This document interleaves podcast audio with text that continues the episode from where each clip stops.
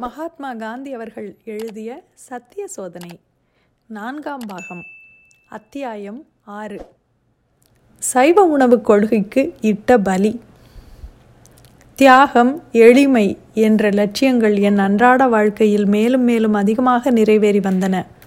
சமய உணர்ச்சியும் மேலும் மேலும் துரிதமாக எனக்கு ஏற்பட்டு வந்தது. அதே சமயம் சைவ உணவுக் கொள்கையை பரப்ப வேண்டும் என்ற ஆர்வமும் அதிகரித்து கொண்டே வந்தது. ஒரு கொள்கையை சரியானபடி பரப்ப வேண்டுமானால் அதற்கு எனக்கு தெரிந்தது ஒரே ஒரு வழிதான். அந்த கொள்கையை நானே கடைபிடித்து காட்டுவதும் அறிவை வளர்த்து கொள்ள ஆராய்ச்சி செய்பவர்களுடன் விவாதிப்பதும் தான் அந்த வழி. ஜொஹானஸ்பர்கில் ஒரு ஜெர்மானியர் சைவ உணவு விடுதி ஒன்றை நடத்தி கொண்டிருந்தார். கூனேயின் நீர் சிகிச்சையிலும் அந்த ஜெர்மானியர் நம்பிக்கை உடையவர் நான் அந்த விடுதிக்கு போவதுண்டு. ஆங்கில நண்பர்களை அங்கே அழைத்து கொண்டு போயும் அதற்கு உதவி செய்தேன்.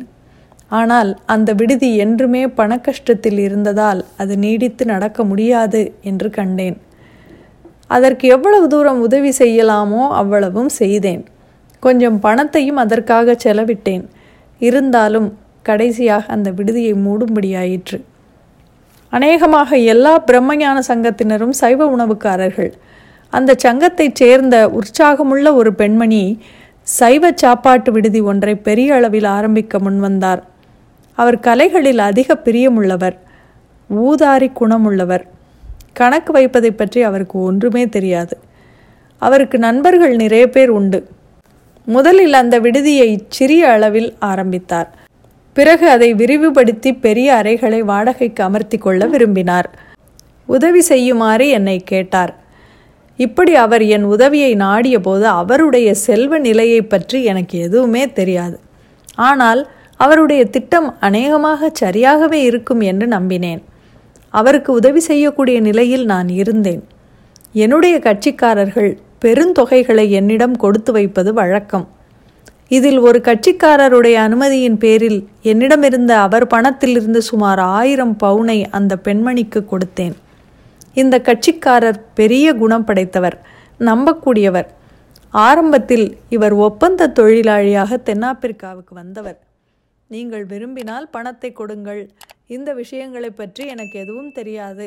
எனக்கு உங்களைத்தான் தெரியும் என்றார். இவர் பெயர் பத்ரி.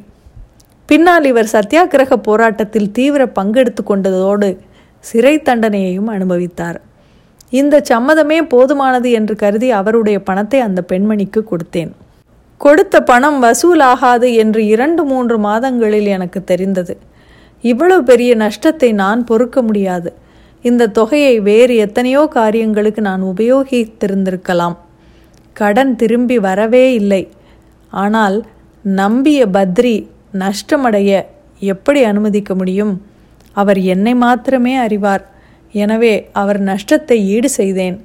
இந்த கொடுக்கல் வாங்கலை குறித்து நண்பரான ஒரு கட்சிக்காரரிடம் நான் கூறியபோது அவர் நயமாக என் அசட்டுத்தனத்தை கண்டித்தார். அதிர்ஷ்டவசமாக நான் அப்பொழுது மகாத்மா ஆகிவிடவில்லை. தந்தையாகிவிடவும் இல்லை.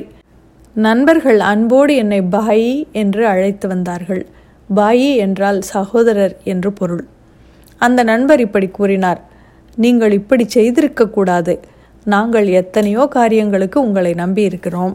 இந்த தொகை உங்களுக்கு திரும்ப கிடைக்கப் போவதில்லை. உங்கள் கையிலிருந்து நீங்கள் அவருக்கு கொடுத்து விடுவீர்கள்.